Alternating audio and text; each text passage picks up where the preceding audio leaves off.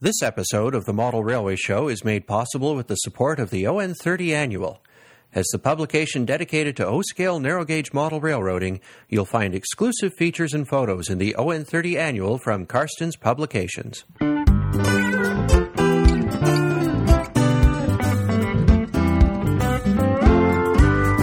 Welcome to the Model Railway Show. I'm Trevor Marshall. And I'm Jim Martin. As podcasts go, ours is a short commute, not a cross country journey, but we promise your ride with us today will be a refreshing, entertaining, and informative one. But just before we get to our guests, Trevor and I have big news to announce. The good folks at Train Life have found a special place on their shelves for the Model Railway Show. If you're new to the program or failed to download earlier editions of our show, you'll be able to listen to every one of them on the Train Life website. Look for the links on our own website, themodelrailwayshow.com. Our thanks to the Train Life team, John Pastana, Tasha Oates, and David Cox for making this happen. While you're talking up our show with your friends, do our friends at Train Life a favor and join their large and growing community of railway enthusiasts. Want to know more? Well, have a listen to episode 17, in which Train Life founder John Pastana was my guest. You'll find it in our new archive. Now to our regularly scheduled program. Our guests today are going to talk about capturing space. One in a camera, the other in the train room. Later in the show, Mike Brock will tell us how he's captured the majesty of Union Pacific Sherman Hill in a way that does not compromise the look of the scenery or of those giant articulated locomotives. But first, Jim speaks with a man whose layout building skills and photographic byline should be familiar to everyone. Paul Dolkos. If you read it all, you already know the name Paul Dolkos. Paul, in addition to being an accomplished model railroader, is a highly skilled photographer. He's Kalmbach Publishing's go to guy when a layout has to be photographed for a feature article. Paul has traveled far and wide with his photographic equipment, shooting the finest layouts. His words and pictures have appeared in too many model railroader articles to mention, and he's a frequent contributor to Great Model Railroads and Model Railroad Planning. Paul's work most recently appeared in the October MR, and his latest layout endeavor, the Baltimore Harbor District, was the cover story in the 2010 edition of Model Railroad Planning. Paul is a contributing author to the book Scenery by the Seasons, and his previous layout was the star of Volume 46 of Allen Keller's video series, Great Model Railroads. We could talk to Paul about so many things, but this time out, we'd like to focus mostly on his photographic skills. Paul, welcome to the Model Railway Show. Well, thank you. Can I say, just before we get into this, uh, your old Boston and Maine, New Hampshire division layout, which was in the December 95 MR, was an inspiration to me. I took a lo- away a lot of ideas on gracefully moving trains through backdrops, and I think you've really shown uh, the way to doing effective late autumn scenery. So uh, thank you for the old layout, and I'm looking forward to more creative ideas with your new Baltimore Harbor District. Okay, good. How is it you came to be the person Kalmbach so often assigns to photographing other people's layouts? Well, I had a long relationship with them. Uh, I guess I submitted the first article in uh, 75. But part of it is I'm not only a model railroader, but photography was a hobby of mine. Uh, my father that was his hobby, and he always had some nice cameras around the house. So, using his guidance and so forth, I started taking pictures. It was first prototype pictures, but then I went to model railroads. So, on assignments, well, sometimes they call me, sometimes I see a great layout and I call them. So you know, it's a it's a two way street, and we know each other, so it works out very nicely. Yeah, I think actually Andy Sperandio uh, referenced that in the uh, new edition of Great Model Railroads. Uh, I think you and he were at a layout at the same time, and thus grew another article right there. That's right. Yeah, it may just be that spontaneous. Yeah, There's nothing magic about this. Okay, well, are all the layouts you shoot naturally photogenic, or is that where your skills come into play? I wish I could say that. Oh yeah, we shoot pictures and we make them look great, but the camera doesn't lie. But sometimes, you know, you put the camera in the right position, you can cover up some things that maybe aren't the best. But in general, when we look at a layout, it should be above average. It doesn't necessarily have to be complete, but it should have five or six finished scenes. You know, everything should should have the ballast in place. The cars can't just be shining shiny plastic. It needs to be accomplished. Not all layouts are that way, and people getting started, they're maybe not photogenic, and we can't make them photogenic. So that's really the criteria for uh, picking a layout. It's not a bad guideline, though. I mean, we all have to start somewhere, but work on a scene with a thought to thinking how it would photograph, correct? Right. I think if you, you look at some of the layouts in MR, Great Model Railroads, and you say, well, I think mine is as good as that, well, you're probably a candidate for an article. What were some of your harder assignments? I think ones that have tight spaces and bad backgrounds, that sort of thing. One that was probably the biggest challenge was John Armstrong. You know, he was the legendary layout planner, and he had tight aisles. He never threw anything away. It was just piled up under the uh, bench work. It was always in the way. His the electrical system in the house was not good. Uh, with those 500 watt photo floods, you were just kept burning fuses, and they, these weren't circuit breakers. These are fuses. Those things, you know, the ones that screwed in, and so that was it was just grim. And and the layout wasn't. I talked about. Well, you need to have all your ballast. You need to have your scenery done, and so on. Well, you know, he he could kind of. Uh, it was John Armstrong. Yeah, we photographed it. The man was an icon. yeah, I, absolutely, absolutely. So. Uh, normally, you can do photograph a layout. I'm talking a general layout thing. Uh, you know, here, here's my layout, and Yeah. here's how I build it, and so on. Here's the background on it. Normally, you can do that in uh, six, seven, eight hours, something like Yeah. that. But with John, it was three days. and the good thing is, John was the world's greatest storyteller. He would just tell wonderful stories. So, you know, you, you didn't spend a lot of time doing photography. You listen to these wonderful stories that he told. A tough assignment in terms of the mechanics of doing the photography, but it was most enjoyable. And frankly, it ended up in the mid 90s being a uh, three part story. Well, you know, he was a foremost layout designer, but uh, what you what I'm hearing from you it was uh, do as I say, not do as I do. John's humor came through in his writing, so I guess he'd find these stories about himself amusing. Oh, he, he was just the greatest.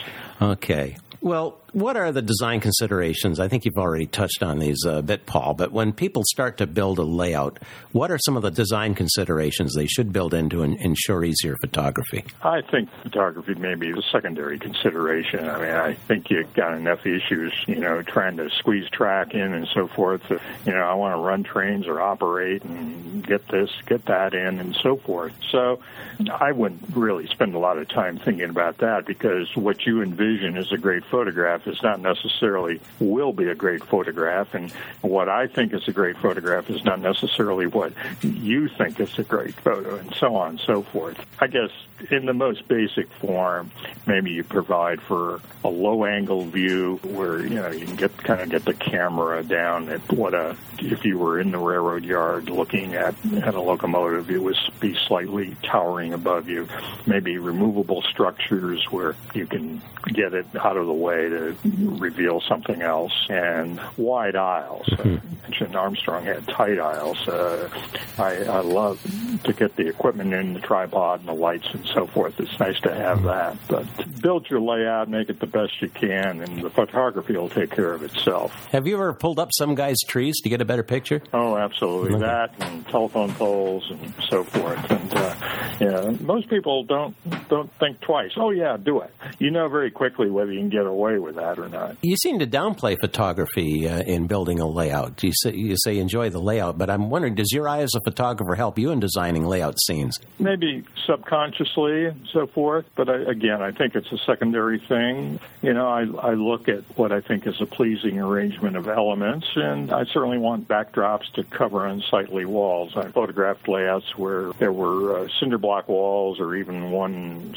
cellar where there was uh, rock walls. So that really limits some of the photography. So if you just have a plain, it doesn't have to be blue with nice clouds on it, but if it's just kind of neutral, that helps a lot in being able to do photography. Do you ever use Photoshop to compensate for things like cinder block walls or anything like that? Yeah, that is the wonderful thing about digital photography is that you can take out a wall, but at least a, I don't, very seldom do I actually put a real sky vision in there. But a field of blue, something something like that? Yeah, I just kind of blew and I might fuzz it up a little bit and so forth.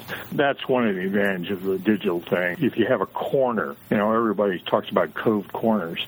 You don't need to bother with those anymore. No, just get rid of the uh, shadow. Exactly. What skills from the film era are still important? I mean, the digital revolution, I think, happened probably five or ten years faster than everyone thought it would. Lighting and composition, I guess they are still important regardless of the photographic medium, correct? Yeah. If you were a film photographer and you understand, you know, the basic things, f-stop, shutter speeds, and so forth, you'll have no trouble fitting into uh, digital photography. I think with digital cameras today, the automation makes it uh, easier to capture a decent image and the ability to photograph under a variety of lighting yeah. conditions like most layouts are illuminated with fluorescent lights. Well, with film, even with conversion filters, they still look kind of green or blue or, you know, mm-hmm. it's off, off color, didn't have any intensity. With digital photography, it takes care of those problems. We have advanced and the quality is certainly equal to, if not better than film and ultimately in publication everything gets converted to a digital image anyway. So. What's the basic photographic kit one should own to take a decent layout photo? You certainly can use a point and shoot camera just to do, you know, record shots and things like that. And I say with the color balance and uh, white balance control do very well. The problem with those is that they're almost completely automated. It's hard to control the depth of field and the focus point. The autofocus will focus on exactly what you don't want it to, invariably. So I would recommend a single lens reflex, and you can get those for just a little more than what a, a good point and shoot camera is. You need a tripod to hold it because you're going to want to stop down for longer exposures, and you probably want photo floods to provide more dramatic lighting. Most fluorescent lights, you know, are just very diffuse, and there's no shadows to speak of. It's nice to be able to try to replicate sunlight with that. So you get those basic things. None of those things are expensive, although you can certainly get cameras and tripods and floodlights that cost a billion dollars, but you also can do it on a budget. Okay, Paul, we're running out of time, but I, I want to put this question to you. I, I can think of one famous layout I visited where the host did not allow visitors to bring in their cameras, and I think it may have been due to the fact that some elements of the train room were unfinished. Now, I had no problem understanding his concerns about carelessly framed photos ruining the illusion he had created in the magazines. Your thoughts on this? Are such concerns reasonable to your way of thinking? I guess I can understand why somebody might want to prohibit photography, but if I have an open house, guys come in and half of them have cameras. I'm just amazed the number of people that do take pictures and they just snap away. And I thought, oh my goodness, just what do they do with those things? I'll tell you a story. My uh, regional NMRA publication had an open house, and later I saw a publication and there was a picture in there, and I said, yeah, why do they bother to publish these pictures? I mean, I, I, yeah, it's just an awful layout. It's, it's just the angle of the photography. It's just, it's just terrible. And ultimately, in the reproduction was just bad. It was like a Xerox or something like that. And then I looked again. It was my layout I was looking at. And I didn't even recognize it. So, so I can understand why somebody say, "Don't do that." And particularly now, if they want to stick them on the web or something like that, I caution people you can take them for your own use, but don't put them on the web or don't think about publishing. Sounds like a good compromise. Yeah, Paul. Yeah, I wish we could talk longer, but I'm afraid we're out of time. Uh, thanks for being with us here today. Okay, thank you. All the best. I look forward to seeing much more of your work. I, I've just got my uh, issue of uh, Great Model Railroads. I see there's at least a couple of articles with your byline in there, so I'm going to have to start reading again. Okay. Okay. Uh, we remind our listeners to visit the links attached to this interview, and again, thanks to Paul Dolkos. Thanks, guys. Good photographic tips from one of the hobby's masters. Yeah, and given to a guy who can't snap his fingers, let alone a decent photograph. Hopefully, some of Paul's good advice will rub off on me. Finding our show is a snap. Once you're at the modelrailwayshow.com, why not noodle around on our website for a while and discover all the different ways you can listen to us, including accessing past shows from trainlife.com. Also, be sure to visit our Flickr gallery where you can view our ever growing album of photographs from our ever growing portfolio of guests. And be sure to check our gift shop where you can suit up and drink up while proudly displaying the Model Railway Show logo. Next on the show, giant snakes aren't the only things that have been introduced to the state of Florida. If you know where to look, you can find some pretty big trains snaking their way through a certain enthusiast layout room. Here's Trevor. There's just something about big steam locomotives that capture the imagination of model railway enthusiasts. Hobby manufacturers have certainly supplied many examples in miniature, well out of proportion to their numbers on the real railroads. And depending on when exactly you're listening to this episode, you may be making wishes for an articulated locomotive to show up in your stocking or under your tree, or perhaps you're looking at your new model and wondering, what now? Well, everybody has their favorites. There's no arguing that the king of steam was the Union Pacific's big boy.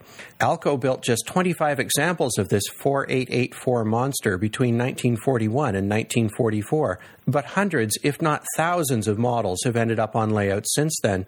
But if you like big steam power, or even big diesel power for that matter, what does it really take to build a layout worthy of it? Beyond generous track standards, there's an appearance issue, because a big boy is going to look pretty silly in command of a six car local freight. Well, one person who knows about this firsthand is Mike Brock. He models the Union Pacific Sherman Hill in HO scale. Mike's layout was featured in the March 2002 issue of Model Railroader and the 2002 edition of Model Railroad Planning. Mike is also the organizer of the increasingly popular Prototype Rails Convention held each January in Cocoa Beach, Florida. He's here to shed some light on the challenges of building a layout that can run, well, pretty much anything. Welcome to the Model Railway Show, Mike. Right. Now, you're in Florida. That's a state not known for its mountain railroading. How did you end up modeling the UP in Wyoming? Well, actually, it probably comes down to the fact that I decided back in 1978 to go out and actually just watch a steam excursion being pulled by UP's uh, 8444, as it was numbered at the time. That led me to return to Wyoming several times, and at the same time, I had noticed, I think it was in Prototype Modeler magazine, someone that was modeling real places a real railroad. And it got my uh, thinking, well, maybe it would be a good idea to model in someplace in Wyoming and the Union Pacific. And uh, that's how it all started. You obviously enjoy the large steam power because your layout features it. But what do you think modelers find fascinating about articulated steam and, and in particular the big boy? Well, you know, that's a good question. And it's kind of interesting because I find, in my experience, that about as many people that do find large steam locomotives interesting and all about an equal number find little tiny locomotives to be interesting, particularly narrow gauge and stuff like that. But certainly large engines do attract attention, and probably just because of their size. There have been quite a few models of this iconic piece of steam superpower over the years. Do you have any favorites? What are you using on your own layout? Well, I started with the original PFM version, but uh, moved pretty quickly to Key Imports when they came out with their first big boy in 1980, as I recall. And since then, I've acquired a couple more key versions of the Big Boy, and then the Precision Craft, the offshoot of Broadway Limited, and the more recent Version. So I have three or four different versions of them, and they all are pretty well compatible in appearance and all in operation. You've just proven what I've said about how many models have been produced over the years. There have been quite a few. Now, your layout represents Sherman Hill. For those who don't understand what that is, can you tell us a bit about your layout, what you're representing in HO scale? Well, Sherman Hill exists between Cheyenne, Wyoming, and Laramie, Wyoming. It's a distance of about 56 miles, and the highest elevation is around 8,000 feet. From Cheyenne's 5,000 plus feet to Laramie's about 6,000 plus feet. And uh, the grades are about 1.55% on the main line that was built before the additional track 3 was put in, which reduced the grade to 0.82%. So it, while it isn't the most steep grade in the United States, it's a significant grade because UP was moving so much stuff. And that's what I did. I actually, to tell you the truth, I looked at two other spots before I decided upon Sherman Hill. And one was around Green River, Wyoming, and one was in the Wasatch out of Ogden, Utah. And I finally decided on Sherman because there was more photos available. Because I wanted to do models of real scenes. And it's hard to do that you know, if you don't have photos. And eventually we went out and did a lot of excursion chasing and video filming and whatnot and did a lot of photos. And in fact, I used photos as part of the backdrop. Now, what sort of train lengths are you running on your layout? When I originally designed the layout, I wanted to be able to operate with a locomotive and a 20 car train. And as with most people, when you build something originally, you decide later on, well, maybe I'll increase the size of that. And uh, now I'm running 35 car trains from time to time, but I do have to revert down to 20 car trains at certain times in order to get into passing tracks. So I guess that obviously has affected your layout design. When I look at your layout plan, I see that it really is designed to put large steam power through its is much more than many other plans that are out there.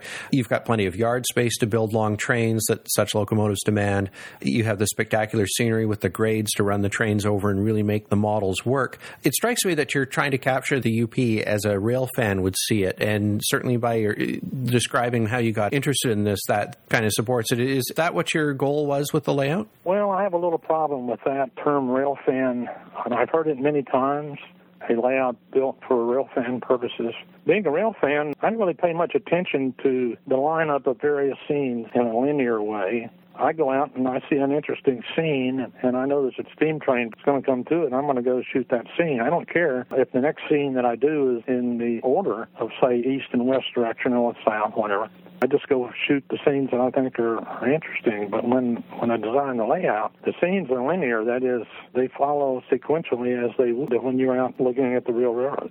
So I have a little problem with that term, but obviously I wanted to have a layout that depicted the real railroad and operated like the railroad did that's the way I look at it. Now, unless you're modeling one of New York's self contained harbor railroads, layout planning is always about compromises.